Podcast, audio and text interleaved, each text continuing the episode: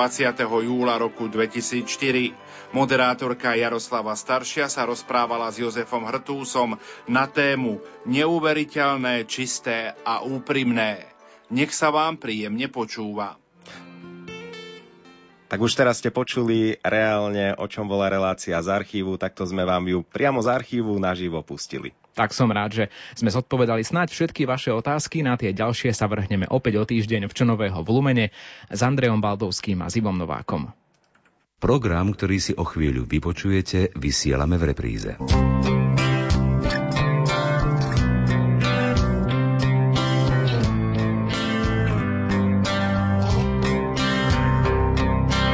Dobrý deň.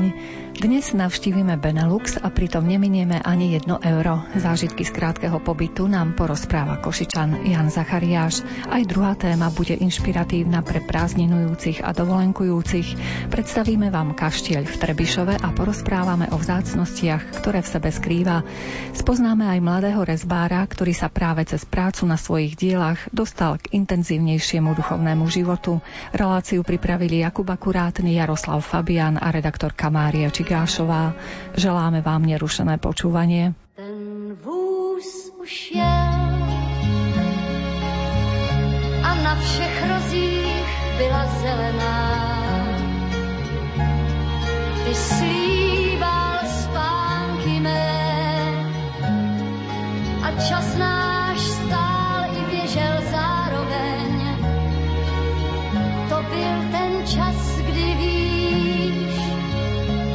je to štěstí a co znamená.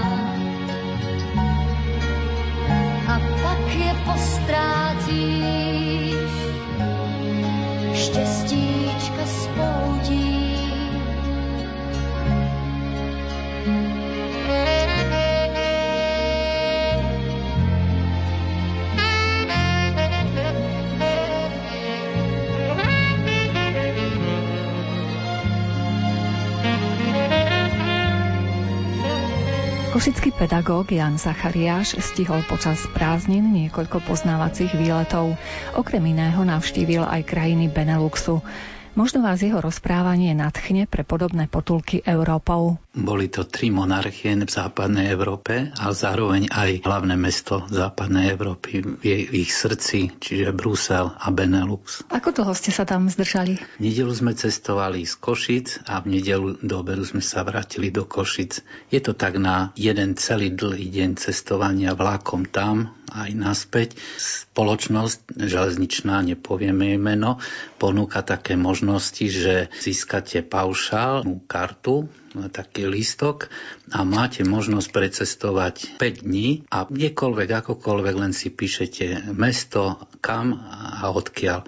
No a 3 dní treba na takú ďalekú cestu vlakom, lebo nie 4, to tak nevidia, lebo prvé dve hodiny večerné nedele sa mi nerátali, tak 3 dní sú potrebné na cestovanie, ale 2 dní sú na to, že keď som na mieste, čo chcem vidieť za tie 2 dní a to si môžem odskočiť hore, dole, doprava, doľava. Čiže už potom môžete putovať na ten lístok kdekoľvek. A kdekoľvek, áno. A vy ste sa e, vybrali ktorým smerom? Prvorade bolo, že na tento raz bude to Belgicko, prípadne Luxembursko, ale keďže som bol jeden deň veľmi snaživý na cestovačke tým lístkom, tak som išiel naskrz celým Belgickom od Luxemburska až po more a som jeden deň ušetril, čo sa mi nechcelo veriť, som stihol na ten druhý cestovací deň na západe, že vybehnú do Holandska aspoň letom svetom Amsterdam, Rotterdam. Takže tým pádom si môžem povedať, že som videl síce Holandsko z rýchlika, ale Benelux, áno. Poďme na tie zaujímavé miesta spolu s vami. Vidím, že ste si úplne podrobne popísali zážitky, tak niečo nám vyberte z toho. Asi prvoradý motív bol, že som dostal krásny notebook, ale nie elektronický, ale kedy si sa tomu hovorilo tým knižočkám pekným. A už som vedel, že niečo tam bude pekné, nejaká príprava na nejakú cestu, ale on bol taký krásny, taký gotický motív mal, že to muselo byť niečo belgické a aj bolo. Tak sen bol vidieť Belgicko a zabehnúť do Luxemburska, lebo ten mini štát, sú už len dva menšie štáty, no je ich viac v Európe, ale myslím hlavne Monako a Liechtensteinsko, že sú také malilinké monarchy, ale do Luxemburska sa viac menej človek málo kedy dostane priamo, tak si hovorím, keď som v Belgicku, musím vybehnúť do Luxemburska. No a také dva milníky som mal čo vidieť Pochopiteľne, že Brusel je centrum Európy. No, ja som stredovekár, mám to vidieť. Samozrejme, aj som to potom napokon videl, ale pri tom Luxembursku som chcel vidieť hrob Jana Luxemburského. Predsa len mojou srdcovkou je Karel IV., otec vlasti susedných Čechov a jeho otec tam spočíva, tak i sa tam pozrieť. Mimochodom, Jana Luxemburského otec je, to by ste sa divili, je z Luxemburska, je pochovaný vedľa šikmej veži v Pize, čo je úplne sú po celej Európe. Tak to bol jeden môj milník a druhý, keďže aj srdcovkou je aj napoleonské obdobie a byť v Bruseli a nie ísť 15 kilometrov od Bruselu, kde sa to zomlelo v roku 1815 pri Waterloo, musel som ísť do Waterloo. Takže to boli moje hlavné ciele a tie sa mi splnili. Čo ste tam videli na tých miestach, kde ste sa tak zastavili trošku?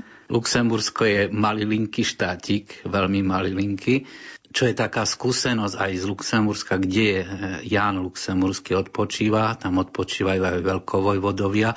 Mimochodom, jeden čerstvo nedávno v tomto roku pochovaný, otec terajšieho Henryho, Jean, tak ešte tam bolo vidno pietne, že čerstvé sú spomienky na jeho pohreb.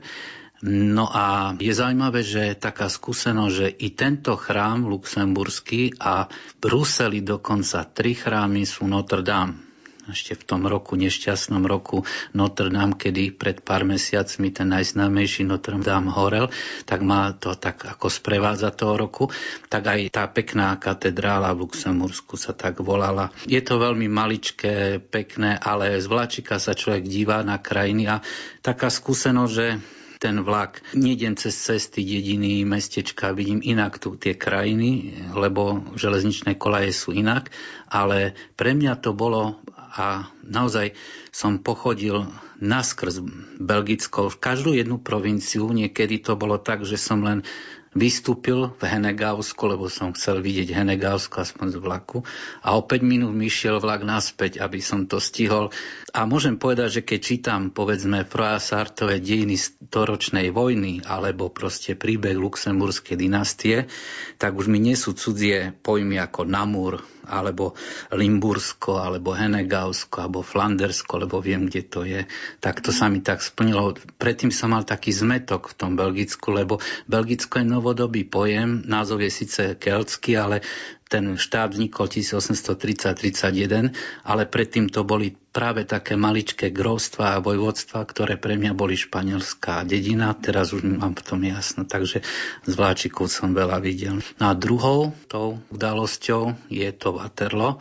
To som si nechal tak v strede toho mojho cestovania už za autobusový lístok, lebo vlak som prečerpal, ale nie je to taká tragédia, keď je to len bokom trošku od Bruselu. No a to, čo ma sprevádzalo od detských čias, nebohy krstný ma brával na boisko Slavko, lebo bol z Brna a tam rástlo moje historické vedomie či povedomie, preto som sa stal aj diepisárom. A to tak silne na mňa zapôsobilo. Poznal som aj Bondarčukov film s americkými anglickými hercami Waterloo.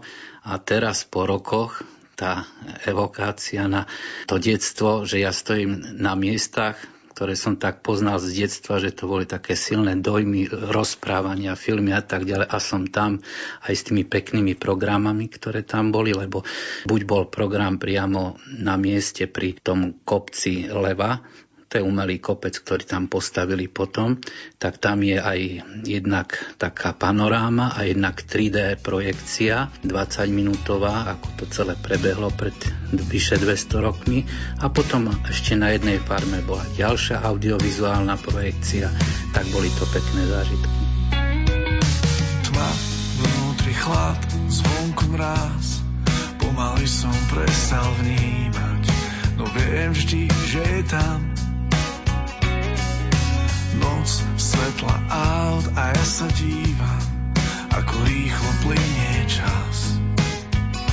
Kým sa rútim strmal vpred, no neviem kam. Koľko síl a túžby, koľko rokov suchej púšte, koľko boja s vlastnou pýchou, musí znížiť moju rýchlosť.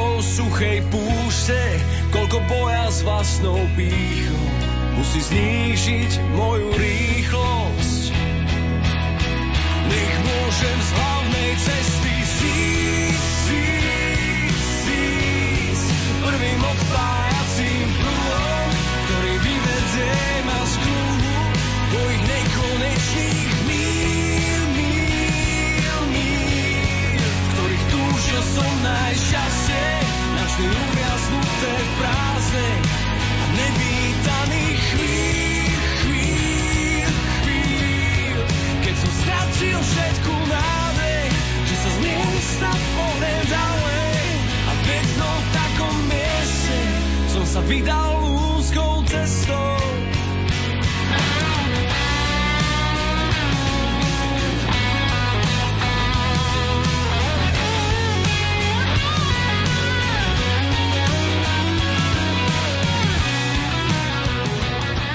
Tá audioprojekcia, čo znázorňovala, čo ste sa tam dozvedeli? Parma je asi 1,2 km od múzea Waterloo, ale patrí to ešte k tejto sérii múzeí.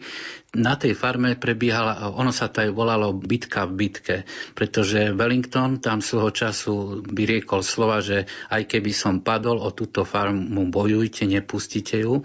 A fakt sa tam viedli ťažké boje. A teraz je to taká spleť budov, stále to vyzerá ako farma, sú tam aj stajne a tak, ale v jednej takej miestnosti hospodárskej je taká kinosála, ale nevyzerá to ako kinosála, lebo sú tam tehly a tak a na stene sú sádrové reliefy, na ktoré sa premieta, do toho ide dym, do toho ide hudba.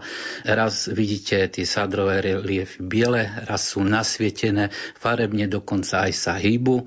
No je to veľké show, je to veľmi moderne, pekne spravené. No a jazyk si vyberiete. Ja sa priznám, som z tej generácie, ja som si vybral ruštinu, lebo mi to bolo ako slovenčina, takže som to veľmi kvalitne počul a mal som zážitok z toho. V Slovenčine tam nebol popis náhodou? V Slovenčine nie, ale na samotnom boisku, v tom centrálnom múzeu som našiel mutácie že v češtine, takú brožúru. A čo ma milo prekvapilo, to len tak odbočím, keďže som ukázal preukaz ITIC, tak e, za Waterloo expozície som neplatil, lebo som proste mal tú výhodu, že som učiteľ. Možno mladším poslucháčom približme úplne v krátkosti, čo sa dialo pri tom Waterloo to až takým mladším, že mladším ako osmaci.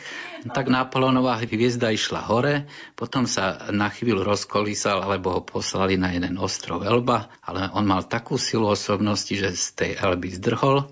Ešte na 100 dní bol cisárom 100-dňového cisárcoho Francúzsku, lebo Francúzi ho prijali. Európa však nie, tá zúrila. A kto ho bude mať prvý po ruke, tak ten z ním musí skoncovať. Na porúdzi boli prví Briti, a Napoleon zase mal jedného spolubojovníka, najsilnejšieho za celý život a tým bol čas, tak si povedal, rýchle idem na sever, z Paríža na sever, tam sú zoskupení Briti, musím ich poraziť skôr ako prúskú armádu, ktorá je trošku východnejšie.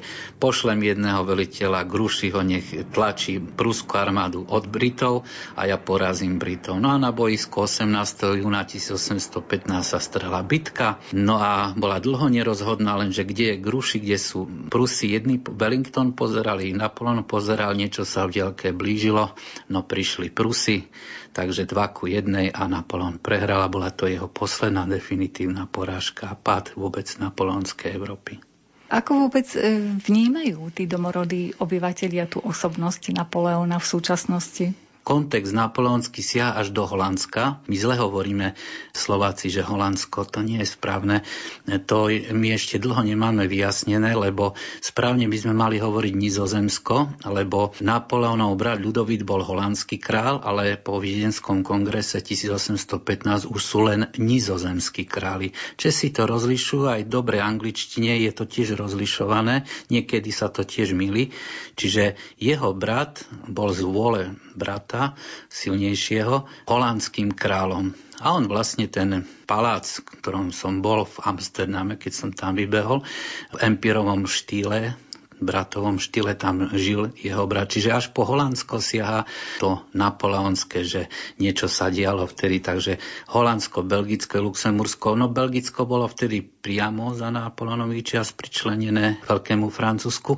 A ešte taká zaujímavosť k Holandsku zase, idem trošku vyššie, tak e, brat ho veľmi nepočúval, ľudovit, pretože nedodržiaval kontinentálnu blokádu proti Anglicku, lebo hospodársky to s ním išlo dole. Napoleon sa naštval a zrušil holandské kráľovstvo a pričlenil aj Holandsko k nebe francúzskému cisárstvu. Tak to taká perlička, že brat dlho teda nebol kráľom. Kde ste sa ešte tam potulovali, po akých miestach? Až žasnem, že niekedy si povieme, že ideme až do Bratislavy alebo až do Prahy a keďže ja som chcel jeden deň ušetriť na Holandsko, lebo ten kamarát, ktorý so mnou išiel, on už mal ten cieľ, že ide aj do Holandska, mo mne to vrtalo, tak musím preto aj ja niečo robiť. Tak som myslel, že jeden deň uvidím Luxembursko a druhý pôjdem k moru do Ostende, lebo Belgičania majú more asi len 80 km, je pobrežie Severného mora, ale len Ostende je naozaj prístavné mesto Dalo sa to za jeden deň stihnúť, čiže ráno prvým vlakom, čo sa dalo do Luxemburska a náskrz potom celým Luxemburskom a Belgickom do večera do Ostende k moru, tam namáčať aspoň nohy, tak e, Ostende bol pre mňa silný moment, pretože nejak sa so mnou život tak pohral, že už tie štyri či koľko morí som videl, tak ale až po 50 Teraz to dobehávam, tak som videl trošku Severné more. Tak toto Ostende ešte bolo také pekné. Ale zase na druhej strane, aby som bol tak kritický k sebe, Holandsko bolo veľmi rýchle, lebo naozaj Amsterdam, Rotterdam len z rýchlika jeden deň, dalo sa to, ale keď niekto povie, že Benátky severu na Amsterdam a Rotterdam, áno, tam sa to dá nájsť, ale ja som bol tak v centre, že som tie vody tam, tam takýto Amsterdam som nevidel práve, no ale bol som v centre. Na ktoré ešte pekné miesta ste stihli zájsť v priebehu toho krátkeho výletu? Brusel to bola už turistika sama o sebe, lebo v severo-východnej časti je Leken alebo Leken, neviem, či to dobre hovorím, miesto, kde skutočne žije kráľovská rodina, je, je aj Notre Dame, kde je krypta terajších belgických kráľov a veľmi blízko je tam aj atómium. Zase nevidieť v Bruseli atómium, ale ono z centra je riadne ďaleko. Bolo potrebné použiť metro, inak to sa nedá. E, metro je veľmi rýchle v Belgicku. Také okázalosti, že ukončete výstup a nástup príšti neexistujú. To otvorí, zatvorí dvere a ukazuje len konečnú stanicu, nie že ktorá ide ďalšia, ale je veľmi rýchle.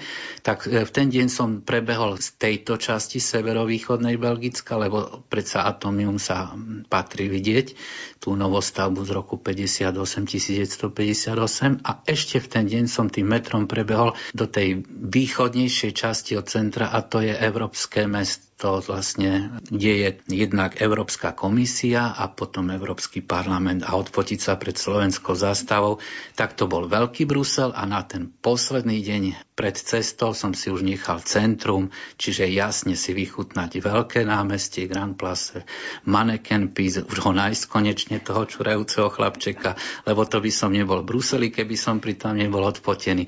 To som si nechal ako takú šlahačku na torte nakoniec, že som si vychutnal to jadro, naozaj to jadro, pekné centra Bruselu. Bež, bež do ulicu bez steny, bež, nebuď nikdy sám sebe stratený. Bež, bež, samotu topíš mori ľudí, bež, rozplynie sa ako kvapka vody. Možno stretneš tam žobráka, jemu zima to asi čaká. Kiež, kiež, ty zo svojho tepla môžeš mu dať, kiež, mohol by ho úsme tvoj rozohľať. Kiež, kiež, spoznal by si, ako si bohatý, kým, kým máš život jedlo a na šaty. Nezabudni, že je smútok, len márny útok slz. Bež, bež, nebuď vážny a maj úsmev. Ten štít ti postačí, bež, bež, šťastie na teba už dávno čaká. Dávno túži, aj bez ruží a sa ti nový deň opäť nohám zloží.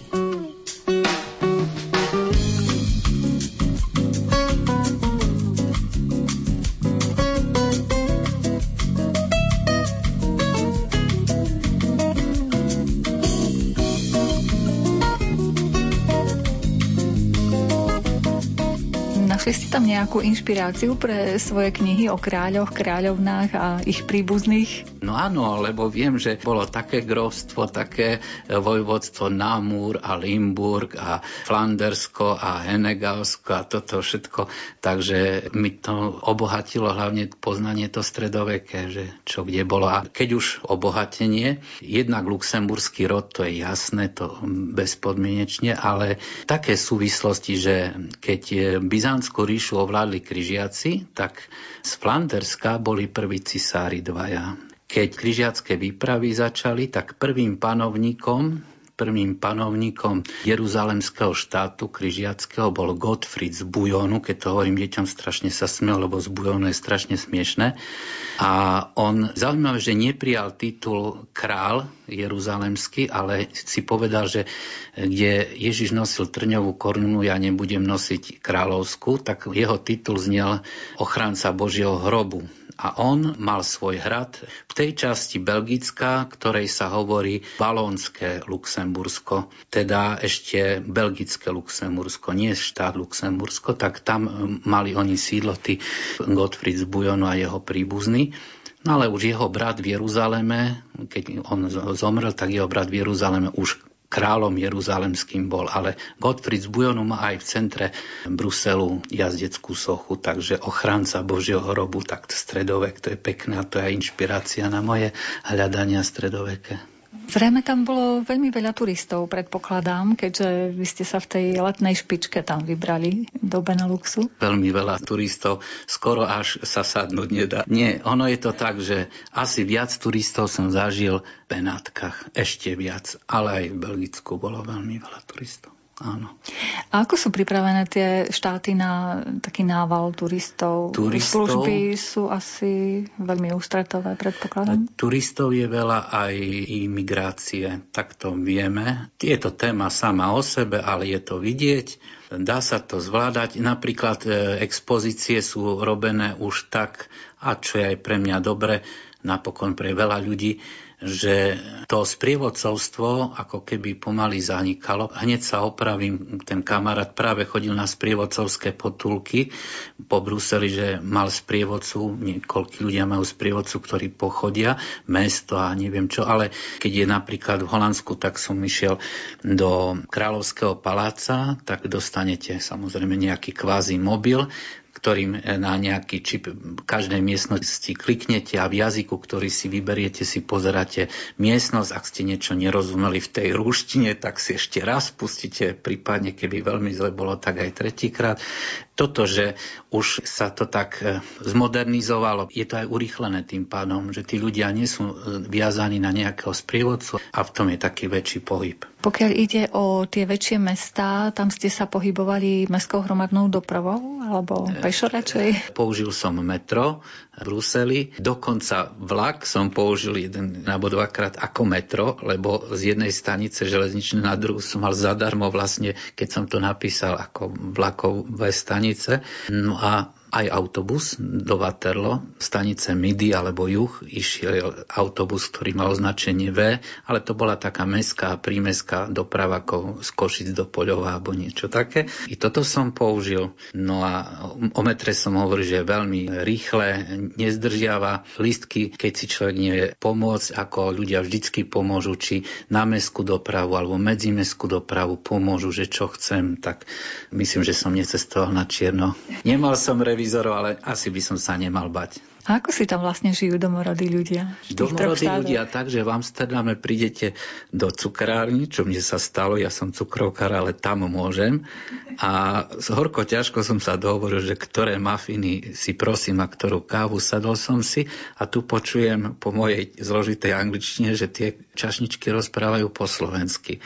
Jedna bola z Nitry a druhá z Košic. No tak to sú tí domorodí obyvateľia. Veľmi veľa rôznych ľudí je i Poliakmi v Európskom centre, tam v tom jadre Európy, v Bruseli niečo vysvetľoval, tak z rôznych národov ľudia sú. A tí miestni to je niečo zvláštne, pretože dominuje síce francúzština, ale ja neviem, akým jazykom rozprávali, pretože tam je flámština, valónština, aj luxemburština existuje, flámština je podobná holandštine v Belgicku, v je zase holandština. A francúzsky zmyšľajúci Belgičania zase majú valónčinu, čo nemôže byť úplne francúzština. A luxemburština to si vôbec neviem predstaviť, tak ja neviem, ako oni rozprávali. To sú tí miestni, ale dalo sa dohovoriť s každým. Myslím, že veľa robia piktogramy, to je jazyk nad jazyky. No a tá angličtina otvára cudzie slova všetkým dvere. Angličtinou sa dá celkom dorozumieť aj ano. v tých štátoch. Tam, ano. kde Hlavne boli. krátke otázky. Ako náhle niekto začne rozprávať už tretiu, štvrtú, piatú vetu, tak poviem ďakujem. Márna by to bola snaha Takže ak by sme túto tému ukončili, tento váš výlet do Beneluxu niekoľkými vetami, tak aké dojmy vám ostali? A chystáte sa ešte vrátiť? To Holandsko je nedokončená krajina, lebo to bolo z rýchlíka, ale Belgicko s Luxemburskom asi uzatvorené aj až po to more s tým, že tieto dve krajiny som vnímal, že celá tá oblasť sa geograficky hovorí nízozemsko, nízozemí a to bolo historicky rozdelené, vieme, na to Holandsko, ktoré išlo tou samostatnou, my sme sa to učili ako holandská buržvázna revolúcia vlastnou cestou od Habsburgov, Habsburgovcov. A to južné, čo ostalo Habsburské nízozemsko, tak to je Belgicko hlavne. A podľa toho som si povedal najprv vidieť Belgicko s Luxemburskom, lebo oni sú udelení čiarou, že sú taká katolická krajina. A Holandsko už je dosť protestantská aj s vládnúcim rodom, i keď z posledných štatistik je ťažko povedať, či je tam viac katolíkov alebo protestantov, prípadne neveriacich, to už sa ťažko dá zistiť momentálne, ale je to už trošku tá čiara historická delí Holandsko od toho juhu, takže možno to Holandsko lepšie zmapovať, neviem, neviem, no ale podarilo sa mi aj to trošku vidieť. Predsa len ešte jedna otázočka, keď ste spomenuli tie chrámy, určite ste ich tiež ano. prechádzali ako turista, ako pútnik. Sú naplnené veriacimi ľuďmi, alebo už teda tí domorodí obyvateľia nežijú takým duchovným životom, podľa toho, čo ste dokázali za týždeň tam zistiť? Je úbytok e, ľudí, áno, ale ja som práve tam veľmi nebol v tých večerných hodinách, nebola to ani nedela, ale na tých nástenkách, kedy aj my máme oznám nami tam sú, tak tam je dianie napríklad z bruselského katedrálneho chrámu, že čo sa tam deje, aké významné udalosti.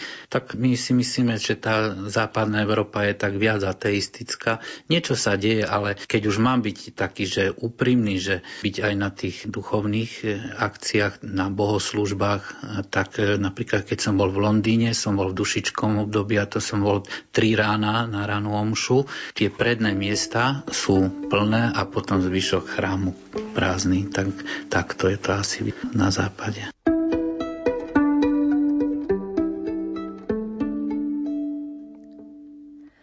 Studnička pod plákou sú tížko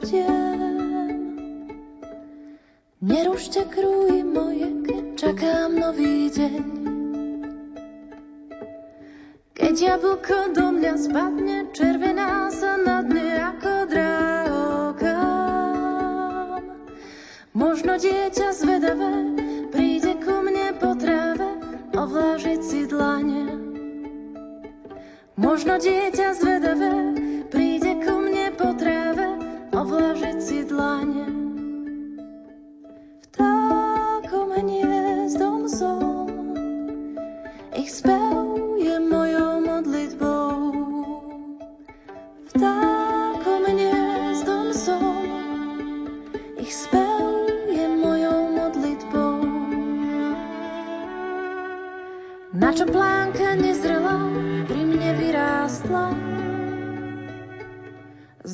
Znáša trpko z jej plodov sa ma často dotýka.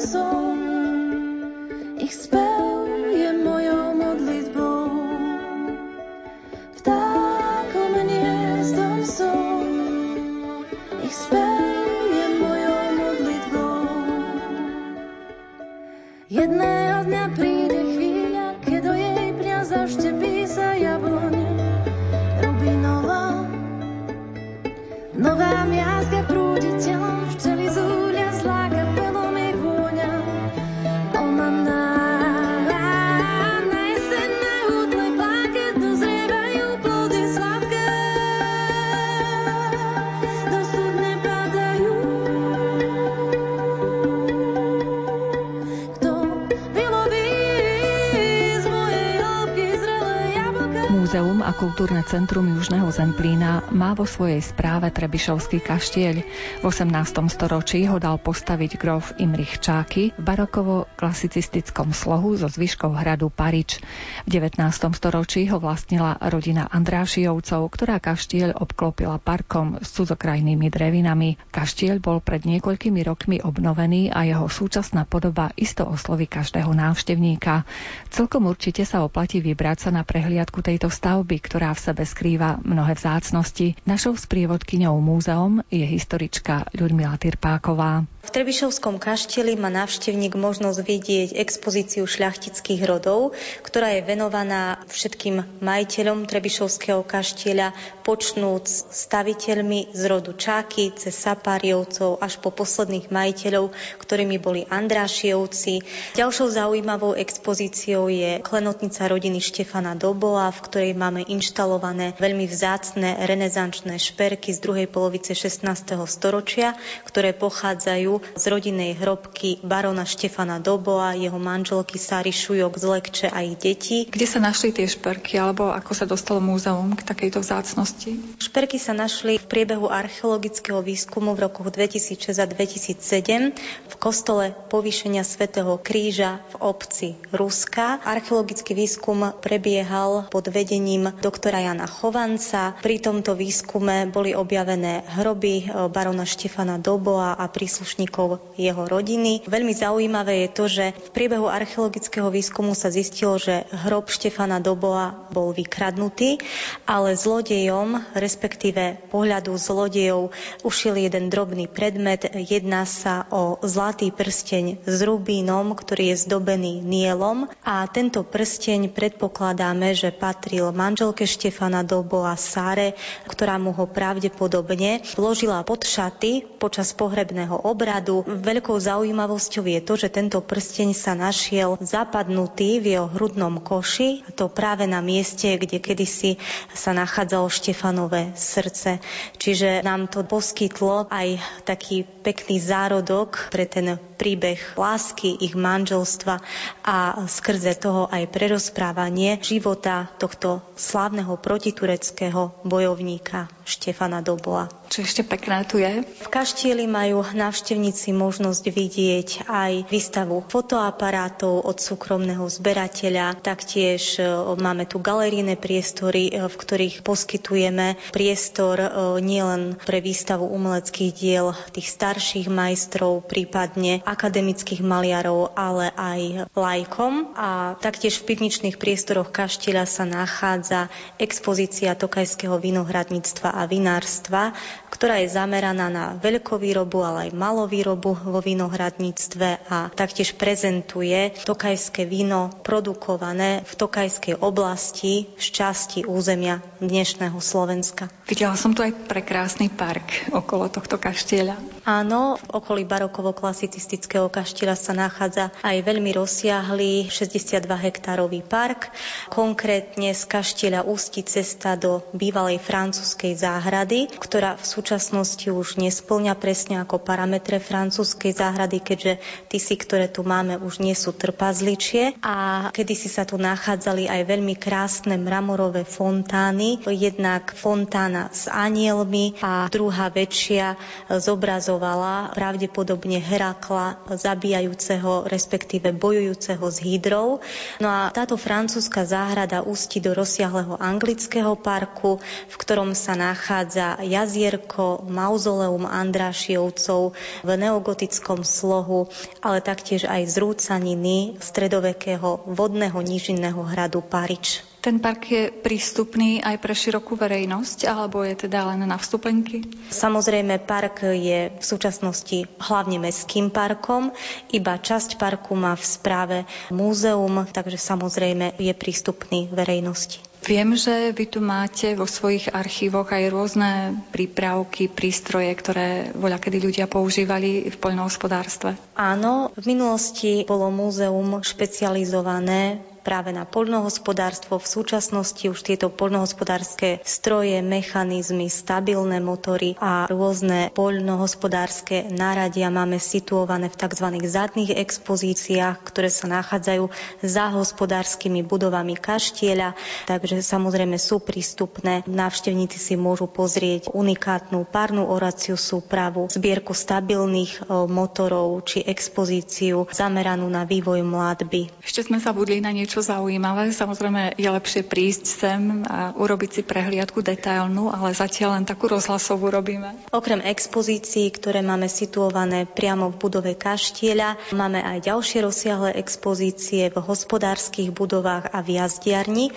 Konkrétne v budove bývalej jazdiarne máme rozsiahlu expozíciu venovanú poľovníctvu a ochrane zvery, kde si môžu návštevníci pozrieť veľké diorámy s preparovanými zvieratami. Taktiež máme expozíciu venovanú ľudovej drevorezbe, v ktorej dominuje hlavne ľudový rezbár pán Pohrinčák, no a tiež expozíciu ľudových krojov, teda ľudového odievania a ľudových remesiel. Premieňaj srdcia nám, útvor na svoj chrám. Premieňaj srdcia nám, útvor na svoj chrám. Premieňaj srdcia nám, útvor na svoj chrám.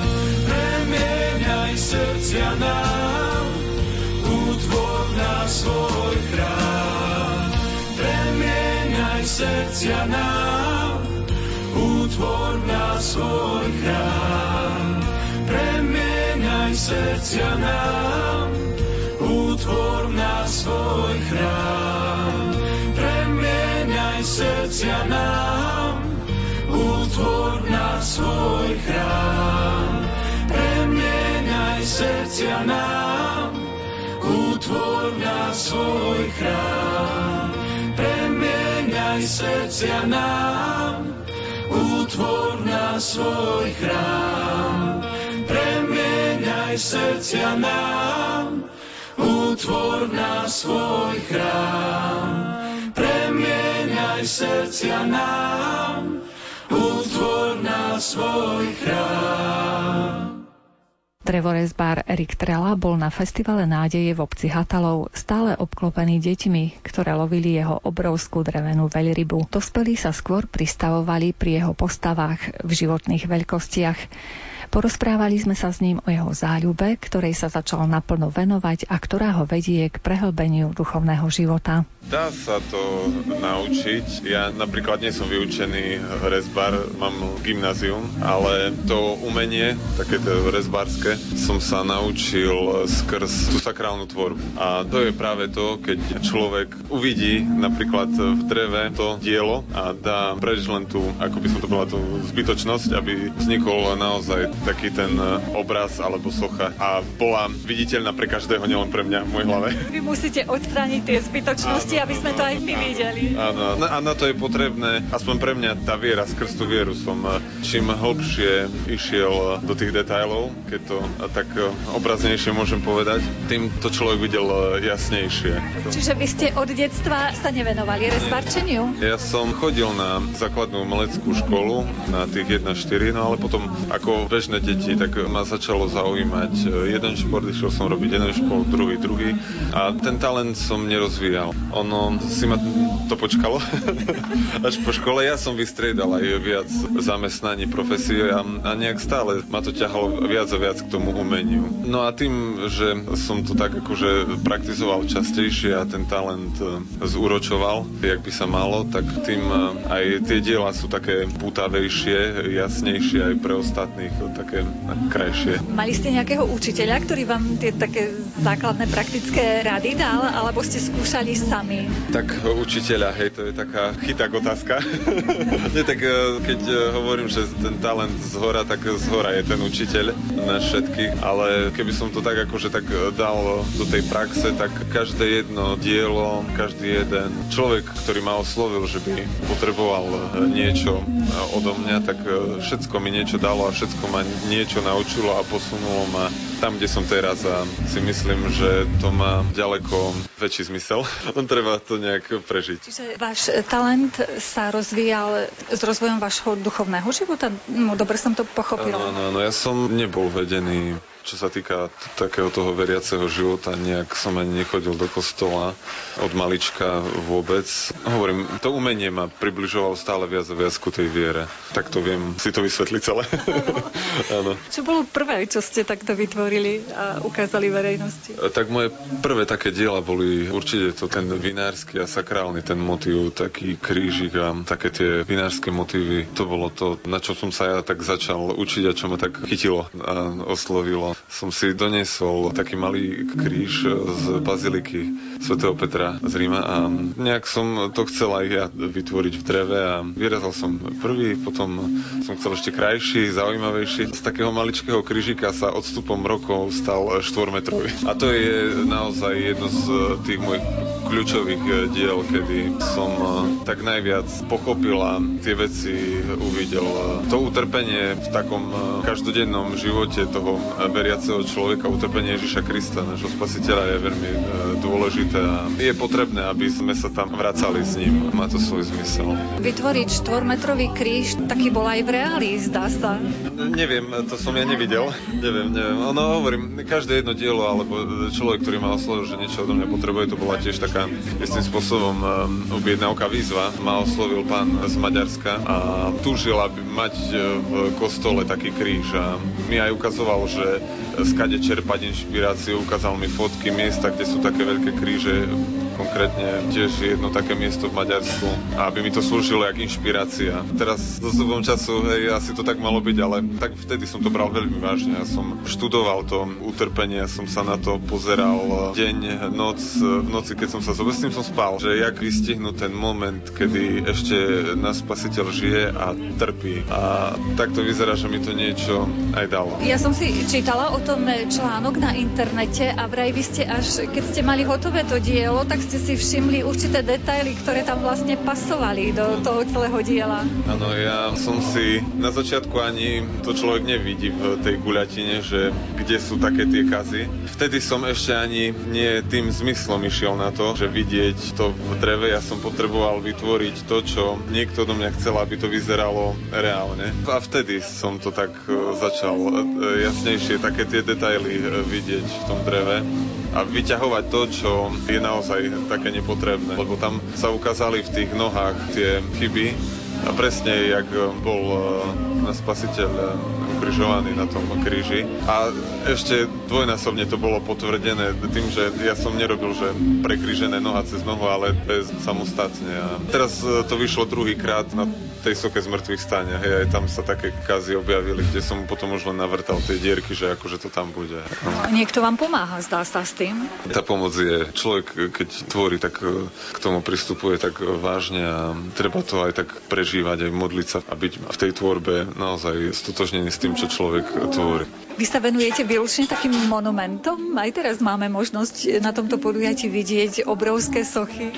Nešpecializujem sa na také monumenty. Ja hovorím, že aj také mini sošky.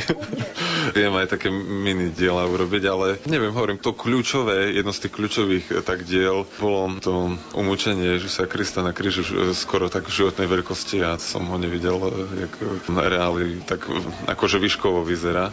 Ale to mi to dalo, hej, že fakt e, to dielo, keď človek ani nemusí nad životne stvárniť, stačí, keď je to skoro v životnej veľkosti a je to aj pútavejšie pre istým spôsobom ostatných. Približenie sa ku tej realite, lebo tak e, to všetko, čo robím skrz tú sakrálnu tvorbu, to je tiež len taký ten, e, aby som povedal, prostriedok na dosiahnutie cieľa a ten cieľ ten je približiť sa k originálu. Sa pokúsiť približiť. Viem, že vy ste robili aj Betlehem. Bolo to zložitejšie, treba ako to utrpenie Krista na kríži? Nie, tie diela prišli tak postupne. Ja som to neplánoval. Asi niekto z hora, lebo najprv um, prišlo to narodenie našho spasiteľa. Keď si to tak premietneme na tú e, tematiku, to bol ten Betlehem. A s tým som sa trápil. Robil som to strašne dlho, aby to bolo také istým spôsobom väčšie, zaujímavejšie. A nebolo to ako na ten moment také jednoduché. Práve naopak, ja som do toho sa snažil dať všetko, ale len po tom diele, lebo po tom diele prišlo to umúčenie a to, keď si človek pozrie, ako tá tvorba vyzerala predtým a ako som to dal po páru mesiacoch, len niečo sa tam udialo, že človek prešiel ako keby cez niekoľko levelov, čo sa týka zobrazenia tej krásy v tom dreve. Nemám sa kam vrátiť, nikam som neušiel. Siroty, deti odpoveď. Delím, čo mám krátiť, tak ako si to chcel. Ráno som zaspal na spoveď. Keď sa ťa pýtam, za oltár utekám, to asi hľadám cestu s tmy. Dúfam, že si tam, modlím sa, pritakám, zabúdam, bol si ako my.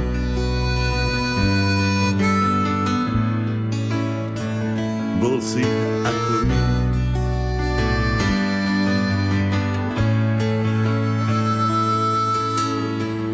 Dvíhaš sa, dvíhaš, ja padám na chodník viem, že tým, že verím som, keď sa mi skrývaš, zvládam to pomocník. Si budeš, bol si cesta von. Šaty si zmáča, zahrá to na city, na staré hriechy nie je síl. Keď po nás kráča, možno, že si to ty dožívať, čo si nedožil. Budím sa únavou, ako z tých obrázkov. Jesené roky básnikové. Zaschodím za inou, s tou istou otázkou. Necháš ma žiť a ja vdovec. Čítaj každé slovo a medzi riadky píš a pa, veď berú každú menu. Keď ti dáva s Bohom a chvíľu neveríš, miluj ho viac ako vlastnú ženu.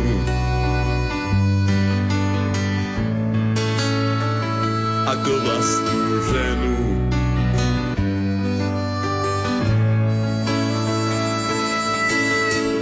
Dvíhaš sa, dvíhaš, ja padám na chodník a viem, že tým, že verím som, keď sa mi skrývaš, zvládam to pomocník. Si budeš, bol si cesta von. Šaty si zmáča, zahrá to na city, na staré hriechy nie je síl. Po nás kráča, možno, že si to ty. Dožívaj, čo si nedožil.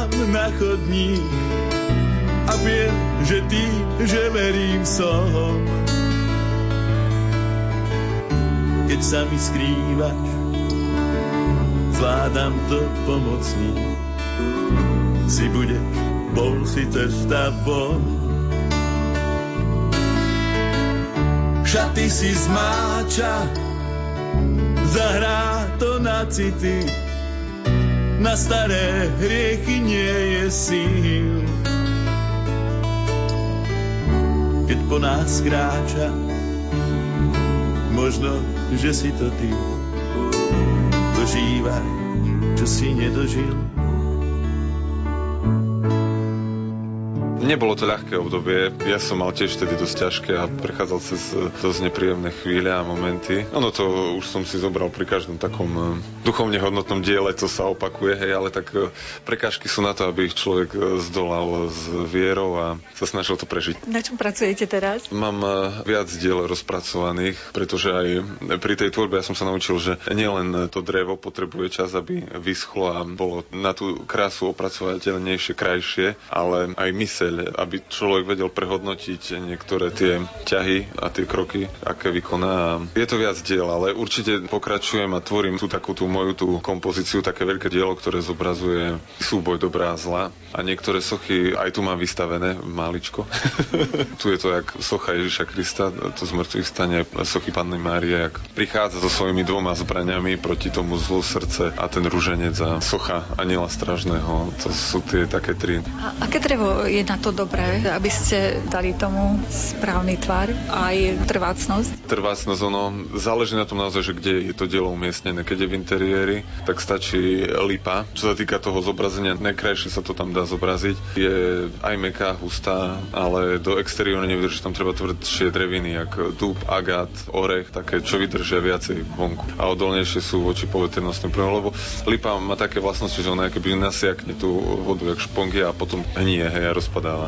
Okrem teda sakrálnej tvorby, e, my sa stretávame tu v Hatalove, kde sme mali možnosť vidieť, ako deti lovia vašu drevenú veľrybu. Hovorím, každé dielo príde s nejakým tým novým prvkom, aj aby bol pútavejší, interaktívny prvok. Najviac mi to dalo a naozaj jak ten príklad, keď prišiel na spasiteľ Ježiš Kristus ku Tomášovi a mu povedal tiež, že môže vložiť e, svoj prst do jeho boku. A keď sa mi to podarilo aj tak zhmotniť a zrealizovať a naozaj niektorí ľudia k tomu tak aj pristúpili, Zistil som, že to má niečo do seba, keď e, človek môže pristúpiť ku tomu dielu a môže ho precítiť a vojsť do toho momentu. Tak o tom je aj tá tvorba, ktorú už niekoľko rokov tvorím. Ale vyskočia aj také, jak e, tie ryby a ten rybolov, že môžu si vyťahnuť rybu z vody. Čiže vašich diel sa môžu ľudia dotýkať pokojne. Áno, áno, môžu, môžu. Sú, na to slúžia. Hej, tak keď sa to snažím robiť tak interaktívne, tak musí k tomu človek istým spôsobom pristúpiť, tak aby sa toho mohol dotknúť. A snažiť sa to trošku aj precítiť. Tak tak je ten moment, áno. Ako vnímajú to vaše rozvarčenie rodina, blízky?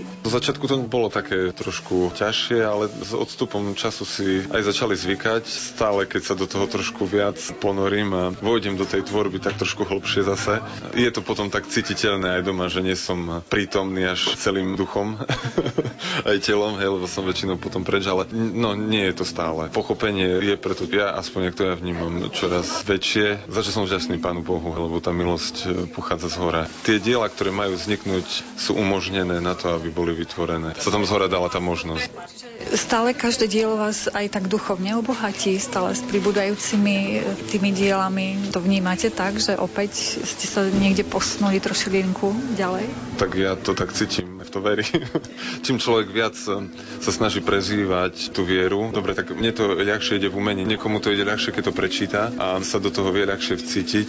Ja by som si to neprečítal, lebo uh, ja nemám rád čítanie. Mňa umenie donútilo, aby som si čítal stále viac a viac o tom duchovnom svete a tak, takže len môžem povedať, že každé dielo áno, ma viac posúva Máte nejaké plány, vízie, čo by ste celkom určite chceli vytvoriť, alebo to nechávate na taký voľný priebeh, že príde to opäť to, čo má prísť? To, čo ja chcem možno, že robiť, alebo tvoriť, eh, robiť, možno, že aj nesúvisí nič s umením.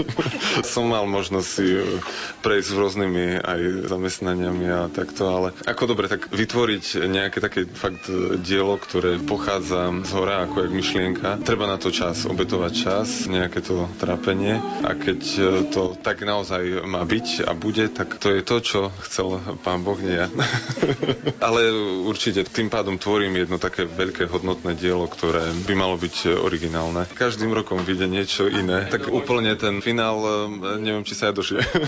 ako nie tak myslím, ale e, rok mi, hej, ako takto. Keď aj človek má nejakú víziu, tak len čas ukáže, či to je naozaj tak.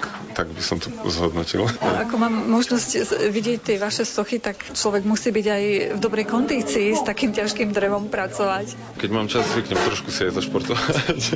Ale keď tvorím intenzívnejšie, tak tým pádom nevládzem, lebo aj kolby majú niečo to zabrať, ale to, čo má byť dvihnuté, bude aj tak, hoci príde nejaký väčší mechanizmus. ale tým, že ja som istým spôsobom vynechal v strave, hej, aj to meso, zatiaľ niekoľko rokov, aj som zistil, že tá sila nestamať vychádza. Naozaj, keď človek má mať tú takúto vnútornú aj takú fyzickú silu v tom momente, ona mu je daná. Že nemusí nejaké veľké porcie mesa jesť. Jak som na sebe, akože tak viac vládzem, viem rýchlejšie tvoriť aj pracovať bez toho, tak by som to zhrnul.